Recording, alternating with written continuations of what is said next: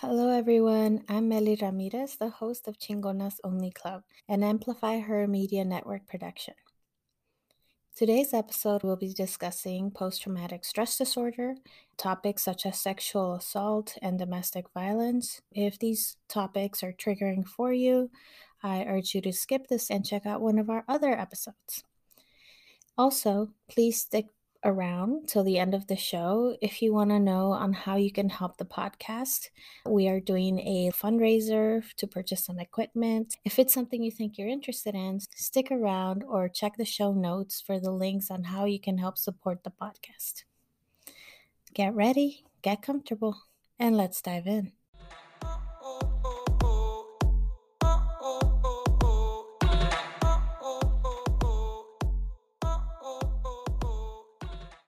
Hi, this is Christina Singh, founder of Amplify Her Media and the host of the Amplify Her podcast.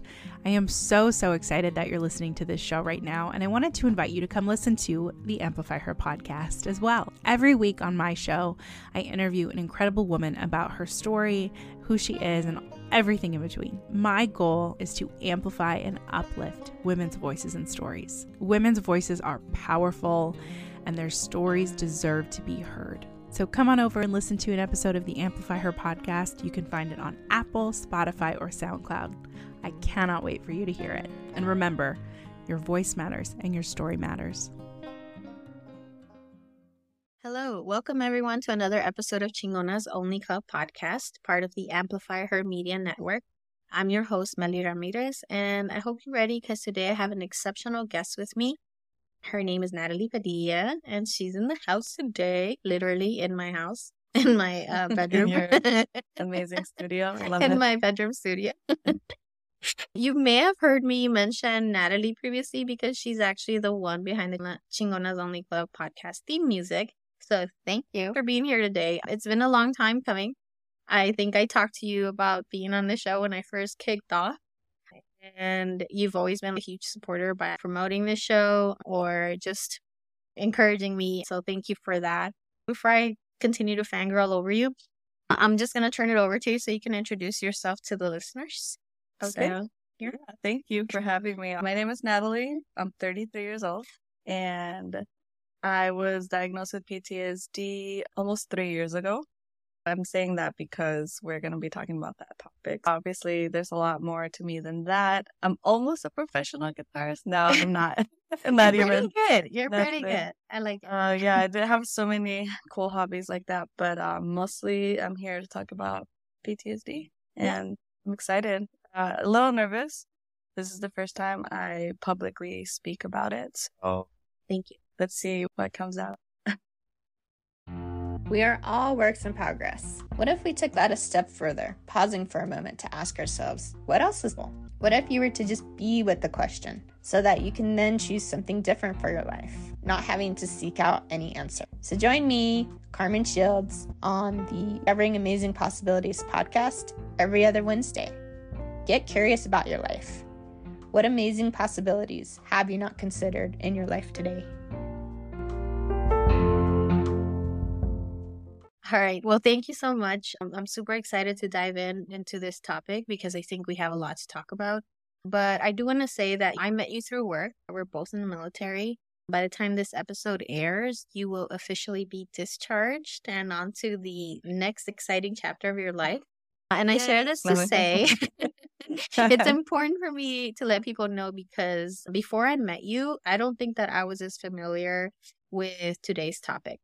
I think I had a vague idea because I think just like the general public has an idea about PTSD and what they think it is, but I never actually experienced it or knew it from a personal perspective of how you experience it with someone close to you struggling with it. I've known you for about two years and I've learned like so much through your experience, not just as a person, but like from a leadership standpoint I've never, it was never something that I really had to educate myself on. And so thank you. Uh-huh. Honestly, uh-huh. like from the bottom of my heart, thank you for that because I don't think that you realize the impact that you've had, not just on me, but like on your peers. And then anyone who works with me, honestly, in the future, because this is not going to be something that's new to me anymore. And I'll feel a lot more prepared to handle it. So Like, genuinely, I'm super glad for that.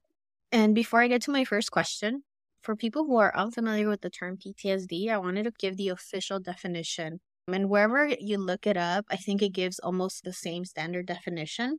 But this was the one that I personally felt like it was more encompassing, like a broader definition. And I think that's important for the things that we're going to talk about today. So, uh, Post traumatic stress disorder is uh, defined as a psychiatric disorder that may occur in people who've experienced or witnessed a traumatic event, series of events, or set of circumstances. An individual may experience this as emotionally or physically harmful or life-threatening, affecting mental, physical, social, and or spiritual well-being. Examples include natural disasters, serious accidents, terrorist acts, war combat, rape, sexual assault, historical trauma, intimate partner violence, and bullying. So, Natalie, can you please share some of your experiences with PTSD just for our listeners to have a little bit of background, whatever you can share or are willing to share? Yeah.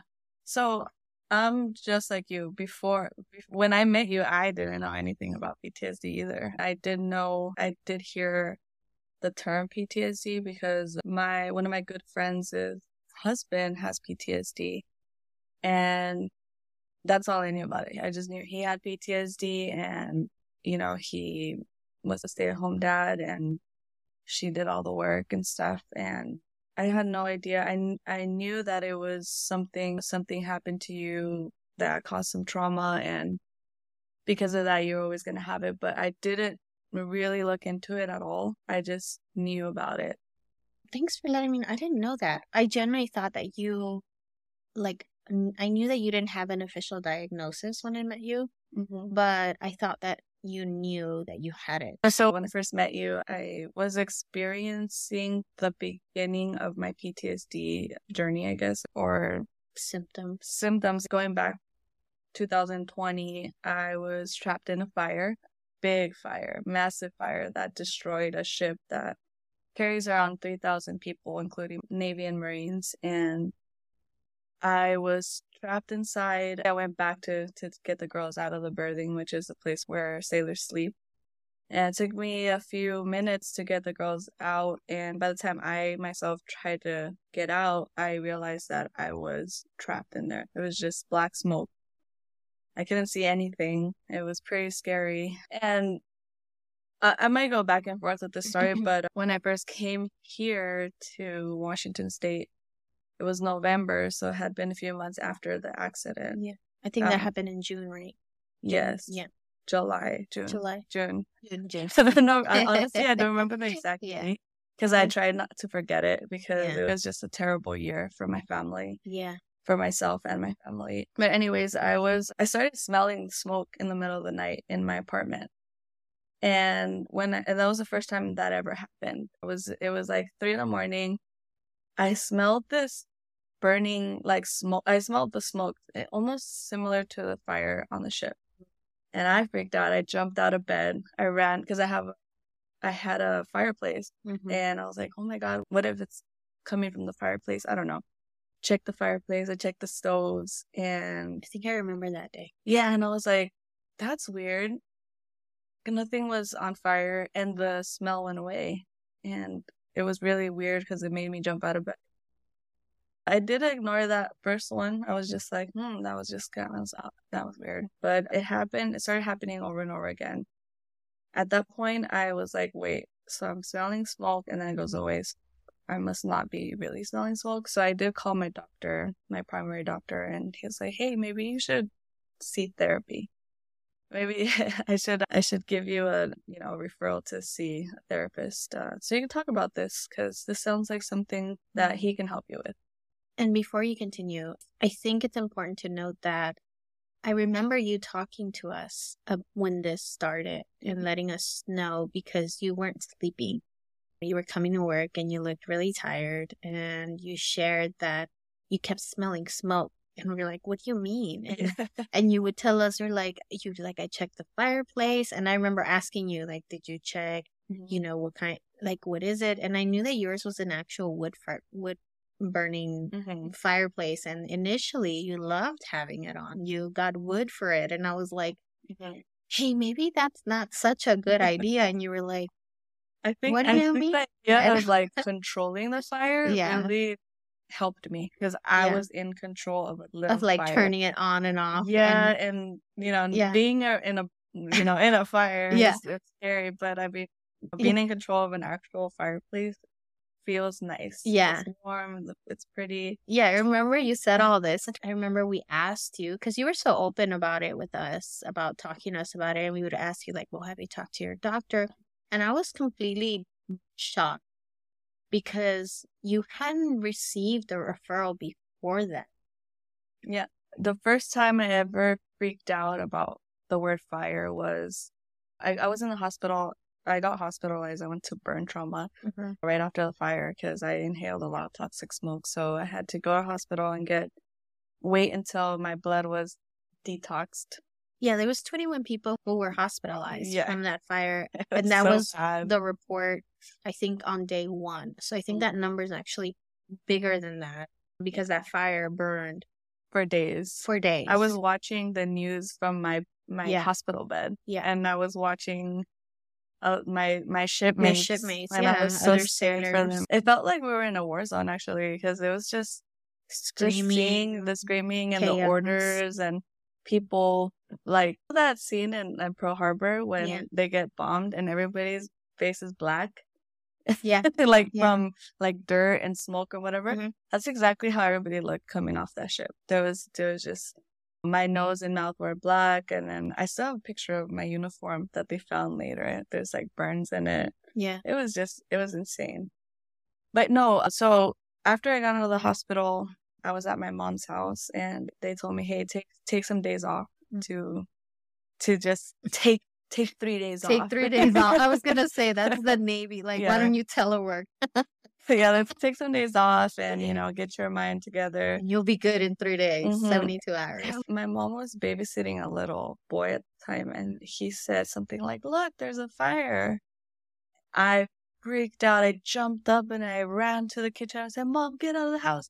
Get out of the house right now. And she's like natalie what's wrong with you? I'm like hurry up please get out now and she's like are you okay and i started breathing really hard my my heart was pounding i was shaking and I was like, what's happening to me? And then mom was like, calm down. And she hugged me. And then I, I walked outside. And we have something on the ship called a DRC, Yeah. Deployment Resiliency Counselor. She's actually a doctor. Mhm. And I told her, I'm like, oh my gosh. And she's really cool. Her name's Liza Jones. Best doctor I've ever met. Mhm. I called her and I'm like, hey, this happened. I told her everything that happened. I was like, I was trapped on the ship. Then I got hospitalized and I've been home. And then somebody said fire. And it was actually a show on the TV. And Mhm. it was a cartoon. Wow, there was a fire in the cartoon. And the kid just randomly said, oh, look, a fire truck or something. And I freaked out. I jumped and I told her everything that happened. And she's like, she's like, I think what you're experiencing is a little post traumatic stress. She's like, take some deep breaths. And then we, she was amazing. Like, Mhm. she walked me through some breathing exercises, but then she was like, wait a second. Breathing is associated to your trauma. So let's not do breathing exercises. How about this? Look around you and tell me something that you see, that that you feel and that you hear. So she was just amazing. Basically, connecting you to where you actually are, vice where your mind is going. Same, sorry. Yes, Yeah. yes, because usually when people are having a, a tough time, you get told to breathe in 10 times or something. But because my trauma was that I couldn't breathe, when I was choking on the Yeah. smoke, she was like, let's not do breathing exercises, let's do something else. Mm. So she was awesome. And that was the first time. So because of that, she recommended that I s- spoke to someone. Mm-hmm. And I did, but it was only like for two weeks. And Oh. that, that was it And then you came to Washington. yeah, having no therapy for I don't know months. Yeah, I, I remember. I was upset because I thought that at the very least, they would have told us, the command, to say, we have somebody coming who has experienced, you know, A, B, and C. And I get it that it's medical information, but our medical had no idea. No. And so I couldn't even say that they spoke to medical or whatever. And and I share this to say because these are some of the issues that women and sailors in general in the military deal with. So I was really angry for you at that part because I wish that they would have done more so that we didn't have to start at Yeah. square one essentially. Like to me, by the time you came to us, I felt like we should have been a lot further in terms of your referral process to make things smoother and, and it was hard. Yeah. And one of the things that I understand Yeah. part because I think that one thing that I learned because there's a lot of people that, including two of my friends who are, they were like OS ones or whatever, they went through the exact same thing almost as me, except for they were, they got trapped after. I was in there longer than them. But they went through the exact same thing and they're fine. They Yeah. have no PTSD. They don't have any nightmares. And what I learned is that people that get diagnosed with PTSD are usually people who have experienced trauma in their lives, I was like gonna tell multiple traumas. So Yeah. that's why I was the number one candidate for Yes. actually like that near death experience. Yeah. Just just open a can of worms. It was like, okay, well, we're gonna just bring up everything that you've ever had in your life. It was like the icing on the cake because I did read that and I didn't know that Mhm. if you've experienced trauma in your life, you're more prone to experience PTSD, not necessarily related to the trauma you experienced previously, but it's almost like your body has had its fill and this is where it says stop. Um, Yeah. essentially, like it's too much. Mhm. And I read that. And it gets stuck. Like yes. I, having PTSD means that your mind is stuck in that trauma. So when I have, uh, I call it trauma responses, I have a six to eight a day, and that's a lot. Basically, my mind thinks that I am experiencing that trauma on the ship. So everything that I experience, like I can't breathe, I have that problem, or I, I almost passed out. So I feel so dizzy and I feel like I'm about to pass out reliving the trauma over and over again. It's it's just so hard because I, it was hard for me to accept that diagnosis because I thought that I was gonna go in and get healed. Give me a headache pill and then it'll be gone. And that's what I told my doctor. I'm like, okay, what do we need to do to get this over with? Because I, I can't live like this. And unfortunately, it was like, it's actually never gonna go away. However, with therapy, it can go, it can relax. Like it, the level can come down, but it will never. It's like turning the volume down. Yes, that's Yeah. all. Yeah. So- Um you mentioned that people who've experienced previous trauma are more prone to this. You also mentioned previous trauma in your interview questionnaire. Would you like to talk about the trauma that you experienced and just because I think it's important, I think as a woman to talk about the differences between what we experience and what men experience because that is the reason why women veterans actually show signs of PTSD very differently than men do. And we're more prone to um, having trauma responses the way you have them than they do. Theirs almost manifest in drugs and alcohol because men just don't really divulge their emotions in the way that we do and a lot of studies show that the type of trauma that women experience leading up to whatever major event caused PTSD is very different than what men do. Yeah. I'll talk about one thing that still blows my mind every time I think about it. I was like in third, no, fourth grade or something like that. And apparently they were going to do an initiation where they had to kidnap and rape a girl. They spotted me one day at school and they asked the boy to get my phone number. I gave him my phone number because I thought we were friends. And they did a whole investigation. The reason I know is because of the police there was a one day where I was walking home and it was midday and some guy comes up to me. He's like, Hey, do you want some weed? And I'm like, No, like I'm a fifth grader, like, you know, and he's like, Come on, come, come inside my car. Hold on. Yeah. People who are listening to this are like, what the fuck is happening? Yeah. That a nine year old is getting sold weed and there's a gang initiation. So let me tell y'all, as I've told you guys before, you I we grew up in Cali, okay, and we grew up in the hood. And I grew up in LA and Natalie grew up in Ontario. Okay, gangs, drugs, sex, alcohol is prevalent everywhere in those areas. And so for us to go to elementary school and see little elementary kids pushing drugs, that is not an uncommon thing when you grow mm. up in a neighborhood like it's ridiculous. It's it's very common. It's not that rare. You can easily get killed as a fourth grader for wearing the wrong thing or walking on the wrong sidewalk. And and I will tell you that I lost a friend to a gang initiation just as a random innocent bystander. They they told someone that they had to shoot into our party to accept them into the gang and my friend was killed that way. Never having been a gang member, never having been affiliated, just celebrating what was actually my going away party for, for boot camp. Oh, wow. Um, and it was random. That stuff happens. Gang initiations are a real thing. And I don't know much about them now because we've clearly left that life behind yeah. us. I don't know if it's worse or better, but I can tell you that when we were going through it, it was pretty fucking brutal. So back to Natalie when she was a little a hoodlum and fourth grade.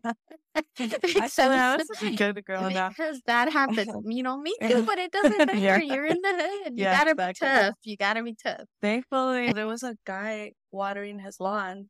And when this guy, the guy was trying to get me in the car, he was very nervous because he knew that he didn't want to grab me. The guy watering his lawn paid attention to us. And the guy that was trying to me, he got scared. He got in his car. He ran back in his car. He left the back door open. He peeled out and left. And I was like, what the heck just happened? As soon as I got home, the phone rang, our landline. Mm-hmm. We had two phones in the house. When I answered it, my dad picked up the other line to hear who I was talking to, and the guy was like, "Hey, baby girl, why, why were you Your so dad's scared?" like, "Baby girl," and then my dad's like, "Who is this?" Yep. Natalie, hang up the phone right now. And my dad's so smart because it was back in the day, landlines in Paris. Is just listening. yeah, he wanted to see what the heck was going on. Uh-huh. But my dad is so smart. He called the police with his cell phone. He didn't hang up the phone. They were able to trace the call and it led all it back to that house. And they had pictures of me and the police told my dad, Your daughter is so lucky. So after that, my dad never let me walk home alone. Even junior high, he would, I was like, Dad, it's so embarrassing. Don't like, don't pick me up. Cause he would walk. Cause I used to like walking home with my mm-hmm. friends. And he's like, fine, I'll just walk and I'll just watch you from far away. And it was so creepy. Like my dad would, I would like be watching home with my just friends. walk with my dad. What are you doing? Making him walk. Oh, you know, I was embarrassed because I wanted to be cool with my friends. You know, we we would stop at 7-Eleven, get Slurpees and hot Cheetos. Man, I'd have been like, Dad, you picking up this tab or what? well, my dad was good about giving me uh, lunch money and stuff. That's but... sweet yeah, and and that was the first time that something like that ever happened to me. And you bring something up because I think that when like when I share my story and when you share your story with people, people find it unbelievable that you have this amount of bad luck. And it's not bad luck. I don't think it's bad luck. I think that it is very true that when people are predators and people are meant to be predators. That is their intent. They do know who to pick. Mm. They do know who to target. Like, this wasn't a random thing that happened to you. Every single time that it happened to you, it's because you were chosen by these individuals for a reason. It was either because you were from a low income neighborhood, because you were Latina, which is a minority, because you were a woman, obviously, and you're supposed to be easy, right? An mm-hmm. easy target, because you're sexualized, because you've been victimized previously, too trusting, too lonely, too naive, or whatever the case might be. That happened to me over and over and over again. And people always ask, like, how did that how does that happen? Like, yeah. Well, it's just like, you know, women who experience domestic violence. Chances are they're not going to experience it just one time in their life. It's because they are easy targets. Because narcissists or just bad people in general, I think they have like a fucking built in radar, right? Like predators do, where they can see you. They spot you from a mile away and they're like, that one. Because they're not going to go to a person who's never experienced that type of behavior, who someone who had a really happy childhood and any type of weird, odd, negative behavior would be a huge red flag to them. They're going to go to someone who's experienced a pretty rough upbringing who wouldn't notice a small red flag until it's too late. And so mm-hmm. for our listeners, if you are if you are like Natalie or myself where you have been victimized on various occasions in a different ways, don't think this is not a you issue, right? You have been targeted and it's not a you problem. These are choices that other people made to do this to you. Yeah. There's really nothing that you could have done differently because you can't always control your circumstances. And that is the unfortunate truth. And that's why I think I feel so strongly about talking about this stuff because the people who listen sometimes don't know that they're not alone, that you have True. to validate that, hey, you're not the only one this happened to. Yeah. And it sucks because when you do have trauma with sexual assault or any kind of assault, you think about it over and over again. What did I do wrong? What could mm-hmm. I have done different? And it just like haunts you, like mm-hmm. those memories yeah. over and over again. Self esteem issues, you name it. It it just manifests into everything else. And the sad part is that you think you move on from it. You think that you're like, yeah, that happened a long time ago. And you talk about it so easily that people are like, how can you talk about that? And you're like, it was like a long time. I mean, it happened. Eh, the fact of the matter is that you didn't get over it. Now it's manifested in your life as something totally different. Something that's way more on the surface has triggered all of these feelings and emotions that you've repressed for so long. And then here's where we find ourselves today. What is the most significant way that these experiences changed you? Like, where was the impact if you were to look at yourself before any of these things happened and who you are now as a person? Okay, I'll talk specifically on PTSD. Before I had PTSD, I was a different person. I'm not proud of this, but I was like a jerk. Going back to my friend and, and her husband, he didn't have a job. They had two kids together, and she works really hard to feed her husband and her two kids. She's an RN. And I was so upset with him because they were struggling, you mm-hmm. know, financially. Yeah. And I was just really upset with mm-hmm. him because he would not go get it, go get the hiccup and go work or whatever. I used to, I would judge him a lot. Mm-hmm. Again, I had no idea what PTSD was uh, exactly until I experienced it myself. And I've been in the military for seven years almost. I'm just gonna be shy on like days under seven years, but the whole time that I've been in the military, I've always been responsible and I've always been on time. I've never missed anything. And at this last workplace, I was not like that at all because I couldn't do it. And I was like, is this like payback for all the times that I was talking all this shit about my friend? And now it's me that can't do these things. And now I understand what he's going through. And you understand the stigma behind it because you probably think yes. that people are thinking or saying those things about you. Yes. I actually felt super bad for my coworkers because what if they think that like I'm faking it or what if they think that I'm lazy or what if they think that I'm a hole? I just had all these. I could tell that you felt that way in the way you communicated certain things. It was like, oh, I was like, I know. like, yeah. Know. But They're like, it's okay. Why don't you stay home? It was like you were waiting for us to say it because you didn't want to ask for it. And we often found ourselves yeah. telling you, like, can you, you just tell, tell us? us? you just yeah. tell us? And even like at my first first command, I had a coworker who she was a chief and she was going through some stuff and I didn't know she had so many uh, medical appointments and i was like dang she's always off is that necessary but i didn't i didn't know she was probably going to the med board i have no idea but i i did think about it like wow she gets a lot of time off and we have to come to work every day but i didn't it wasn't more than that because she was a pretty awesome lady and but it But did we- cross my mind, and I you don't know. And, Yeah. and, and, and you're not supposed to. And I think that's Mhm. what people don't understand is you're not supposed to know everything about people you work with.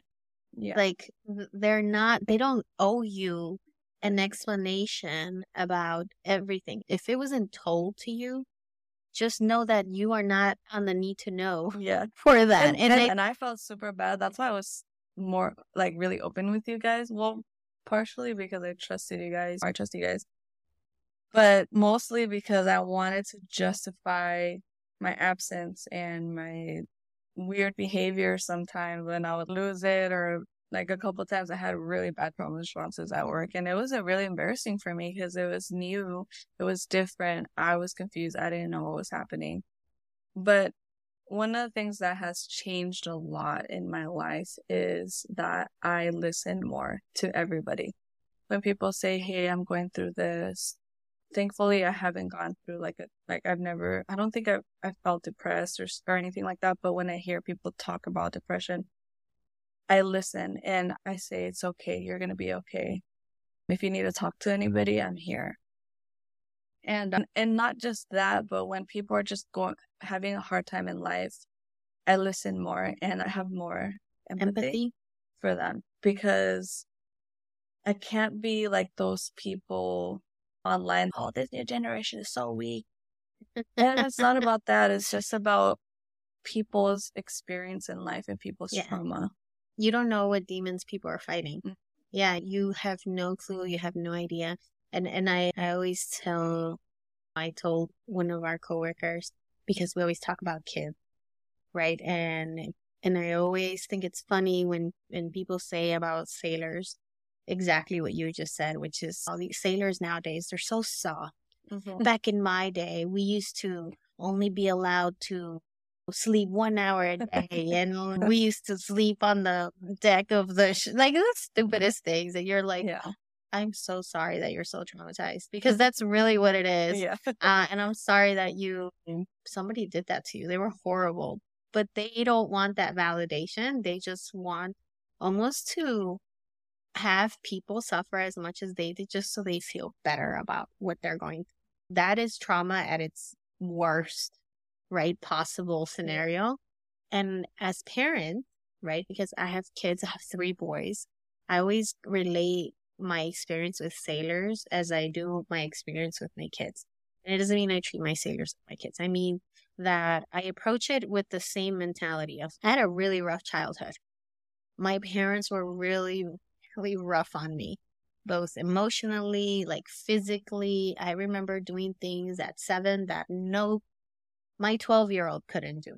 Like it's just, it was, it was a hard life. My kids lead a soft life. And when I talk to one of our coworkers, because we're from the same place, we're around the same age, we have the same amount of kids, Mhm. we're we always laugh and we talk. And I say, you know what?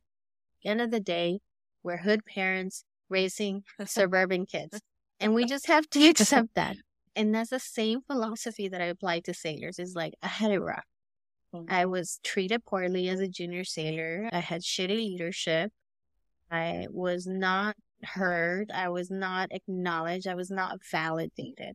That doesn't mean that now where I'm in a position to do this as a grown up in the military, as a chief, I get to do that to junior sailors. Just because I went through it, it doesn't mean you have to. It's Yeah. supposed to be better for you. And so it's that's the approach I take with my kids, right? Like Yeah. I, I let my kids sleep in.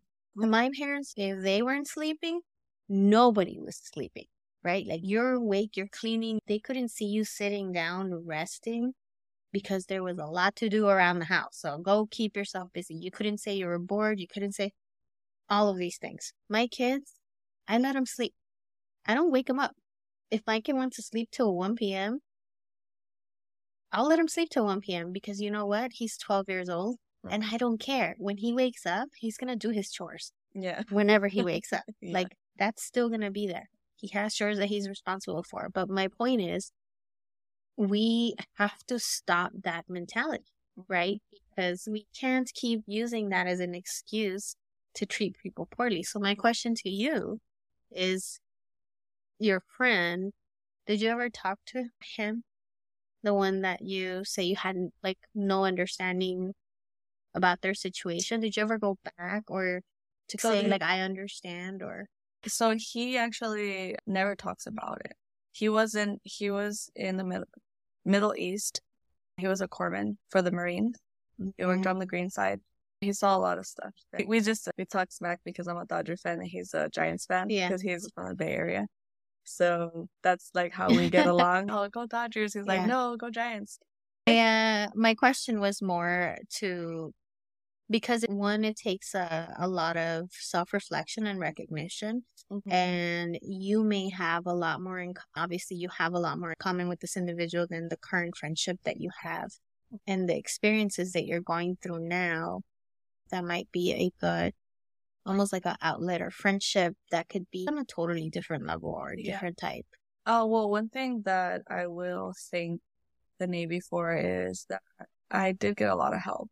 Yeah. And I'm, I networked with a lot of people who are going through the same thing as me. Mm-hmm. And I, I met someone, I'm not gonna, I'm not gonna say her name, but she's a doctor. She's Mhm. a officer for the army or something. Okay. And I, I don't know why I felt like people who have PTSD or, or going through what I was going through were like E5s like me. Junior she's just an amazing, super smart woman. The point is, I was able to connect Mhm. with her because of what we've gone through. And I bonded with so many people. So I have a lot of, I don't feel too lonely because thankfully, uh, because of the Navy's help, I have met a lot of people, mostly in the Army, who, who went through stuff like this. And I have a great support system. Yeah. So I'm really lucky. Even the, even though I have that system, it doesn't take away how I feel on a lot of days. And I, I don't, I wouldn't say that I'm suicidal, but I understand the people who take their lives because of PTSD.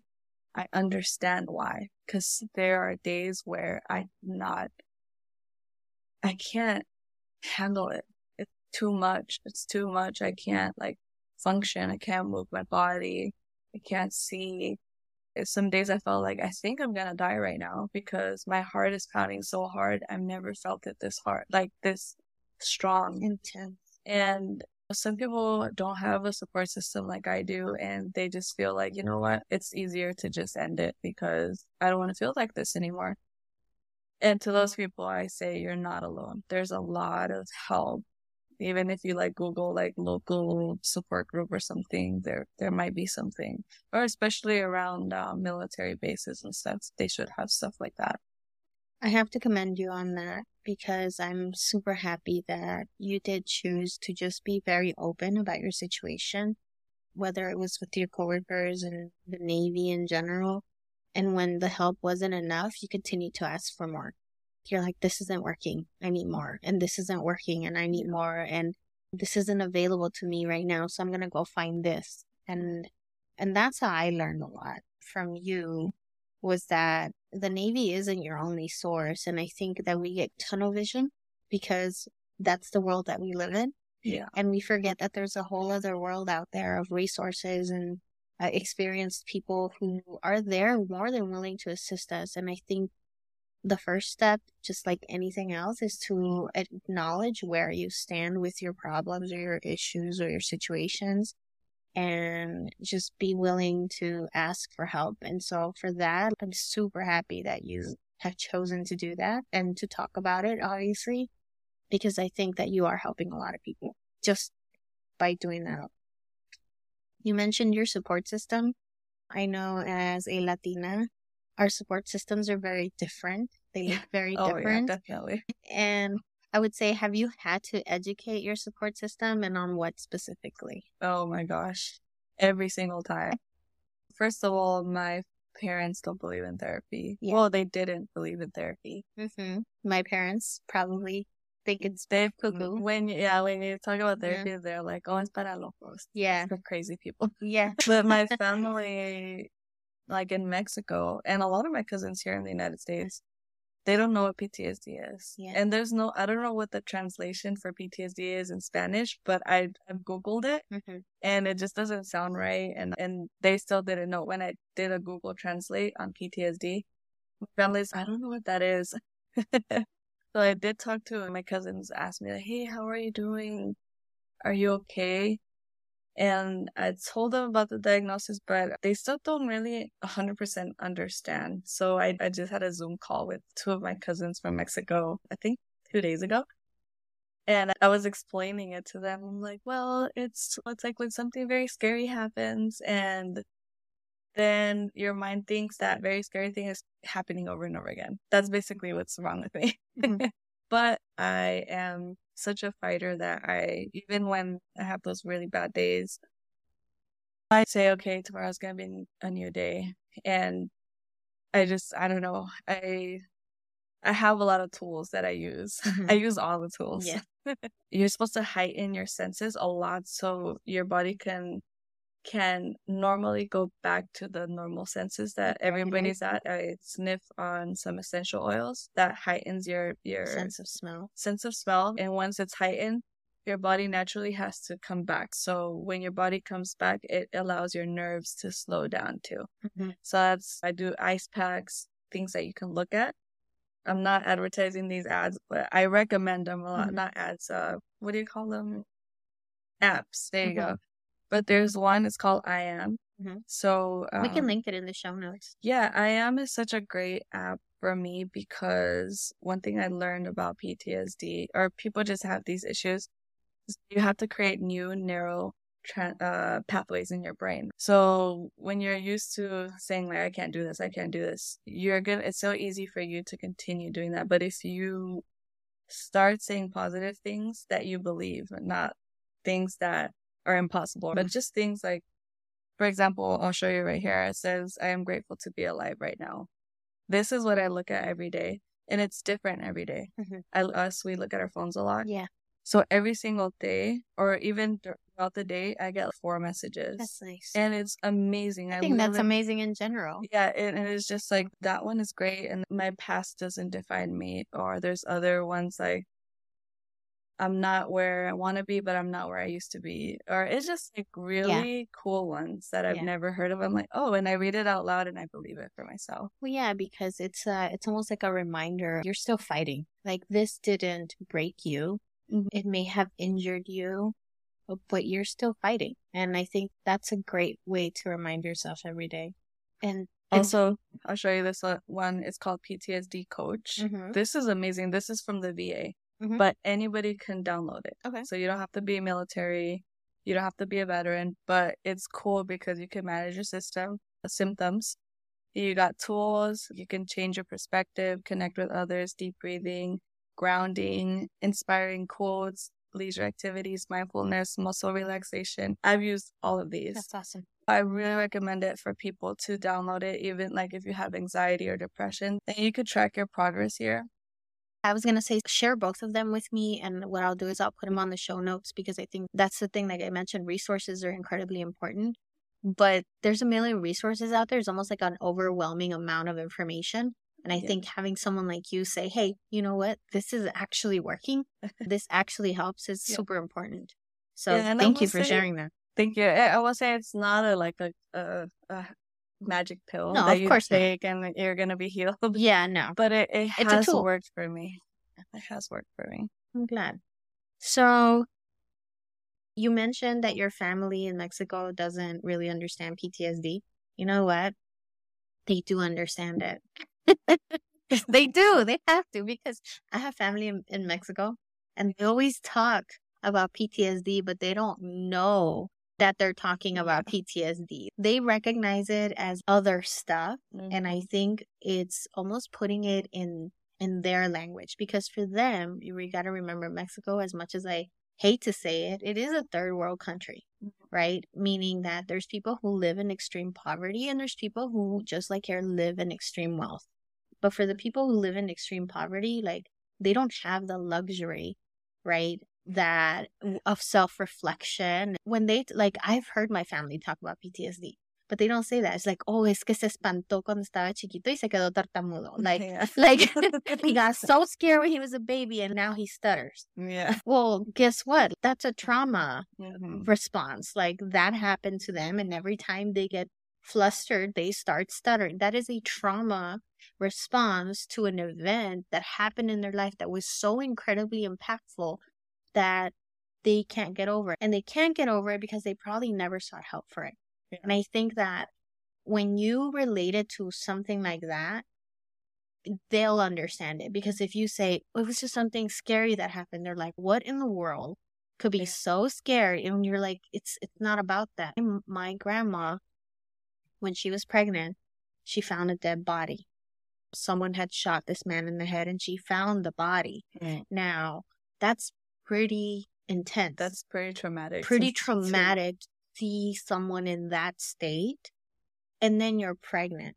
She went into severe panic, anxiety, and she ended up giving birth to my uncle a whole month and a half early than he, what he was supposed to be. My uncle has learning disabilities. He essentially has the mind of a 10 year old kid. Mm. And he's in his 40s. Wonderful human being, like the kindest soul you'll ever meet. But people are like, wow, it's porque se espantó, Mhm. right? that may not be true. I can tell you that my grandma definitely has some severe trauma from what she experienced. And my uncle's learning disabilities may or may not be related to that particular event. As you know, trauma is something that is at a cellular level. The trauma that you carry comes also from your mom, her mom, her mom's mom. Yeah, it is That- passed down from 100%. generation to generation. And so trauma is an extremely strong emotion.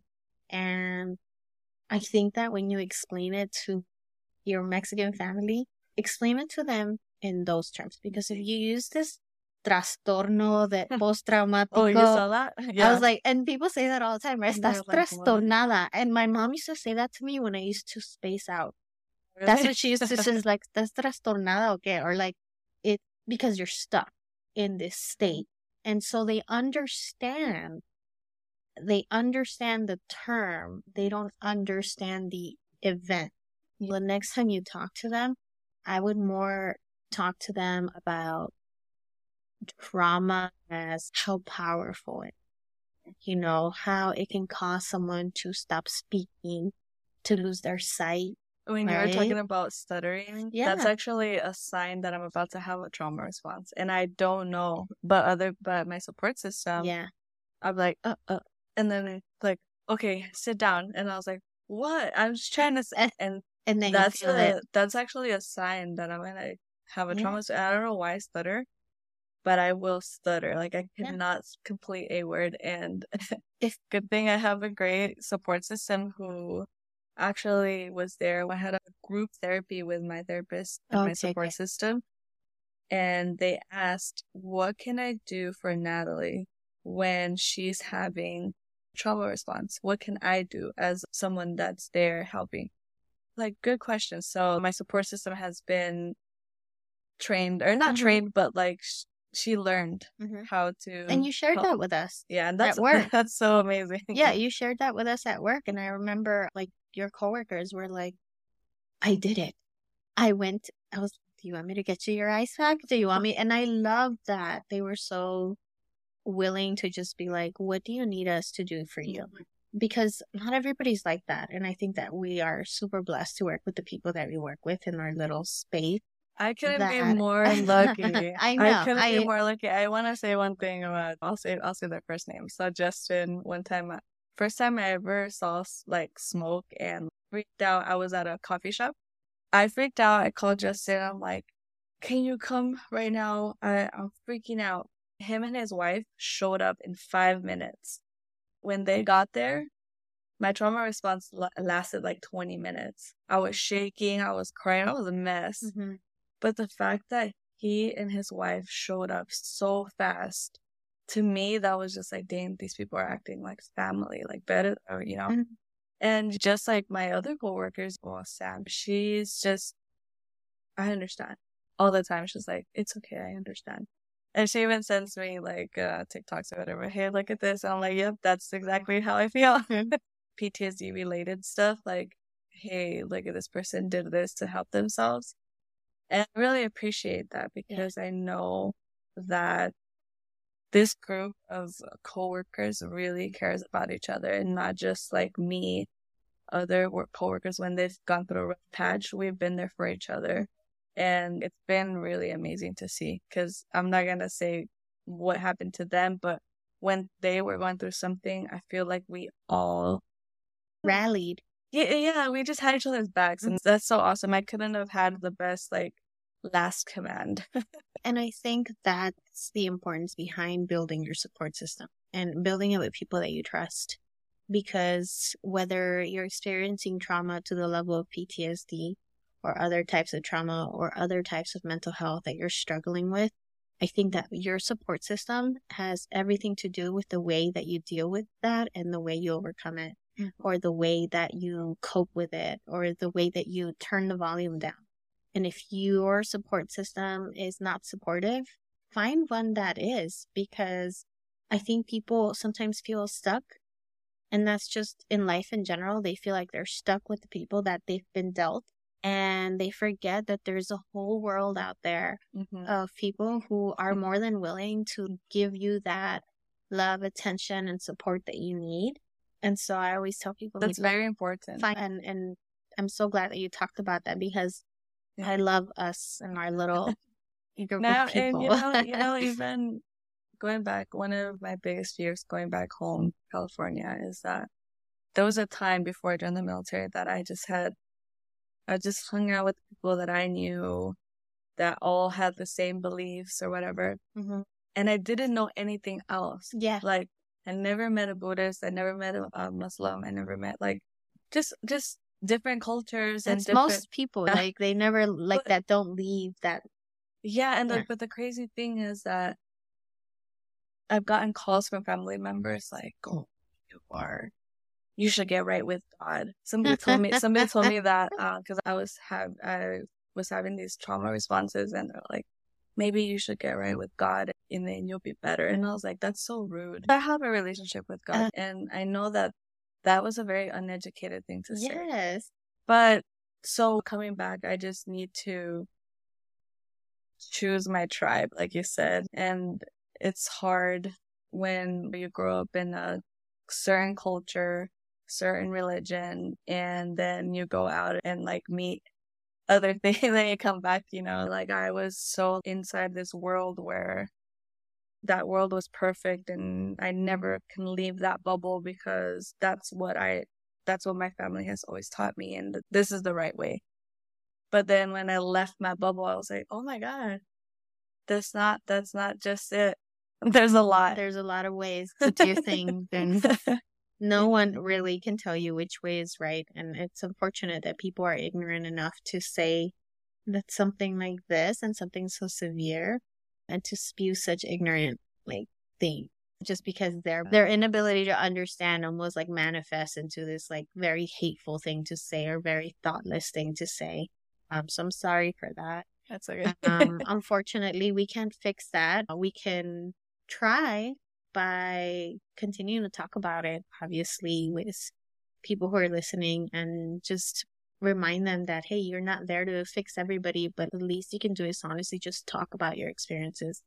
And who knows, maybe that person will come around and here's to hoping. and I think that's really good advice in general for life.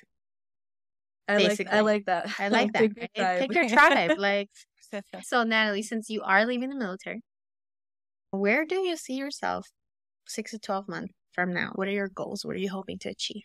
Okay, so I am already enrolled in National University, so I'll be a full time student for, I think I have like less than a year left to get uh, my bachelor's degree. I want to continue into getting like a master's in psychology, counseling psychology.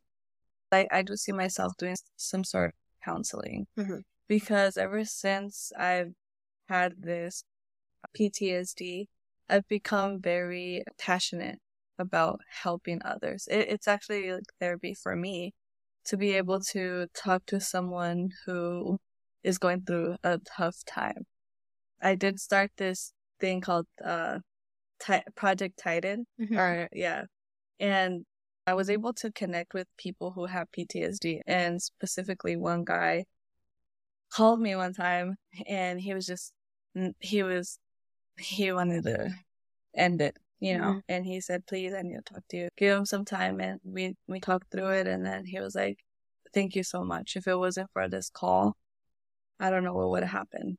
Mhm. And to me, it was so important because some people don't have a support system. Like I'm lucky I have one, but there's some people that don't have Yep. have them. And he was a marine, and and I was just so happy. So I want to do something along those lines of counseling. And if I don't end up doing counseling, definitely have a group where where we can share experiences or just do something uh, like play beach volleyball or go surfing or something. 'cause That's what people do in San Diego. so essentially just to be an ally of this community and people who are experiencing essentially what you're going through in one way shape or form like that's your passion yes, I love it. i'm glad and honestly i think that your ability to turn something so traumatic essentially into something so positive is a really great message PTSD made me want to prove something. Like, for example, I go to the gym a lot now because I'm like, oh, they're saying that I can't. No, I can't. I can't do this. yeah I'm going to go work out. I'm going to go do this. And it actually is really good for your mental health Yeah. to work. yes it is So I do it. And now it's like a, a part of my life where every day at 4 p.m., I'm going to get ready for the gym. It's, it's not even like I It's a have habit. to. It's, it, yeah, it's a habit. And then also, I try harder than ever because I struggle with concentrating and stuff like that. So I force myself to concentrate. Like, turning off my phone. I'm gonna listen to like classical music for five minutes and then I'm gonna focus on this because I can focus and I will focus. So it's, I challenge it a lot and it's actually, they're actually good, good things, good habits to, that I'm forming. Yeah. And I'm happy that I'm happy that I didn't turn to self-destructive habits. Yeah. Which is common. common yeah yeah you're still standing and you're fighting every day and i commend you for that Thank you. and honestly seriously just from the bottom of my heart thank you so much for sharing with us this turned out to be like a great conversation Oh, cool. and i'm so glad that you came on i would love to do a follow-up with you in six to 12 months yeah, for and sure. And see how life is treating you out there i'm jealous I'm really excited about it. Oh, I have five more years to go, and honestly, I, I'm counting down. And I shouldn't because it's gonna feel like a lot longer. But I am excited, honestly, to see what you do in the future. With, and I know that it's gonna be really hard because you're changing your scenery, you're going back to your family, and a lot of those are triggers back home, I think. And family's difficult, family's tough everything is different. And so I'm excited for you to explore what you're passionate about now. I'm excited for you to continue on your journey to healing and working through everything. But more than anything, I'm just excited to see what becomes of you because I think that you really are going to take this and, and help a lot of people.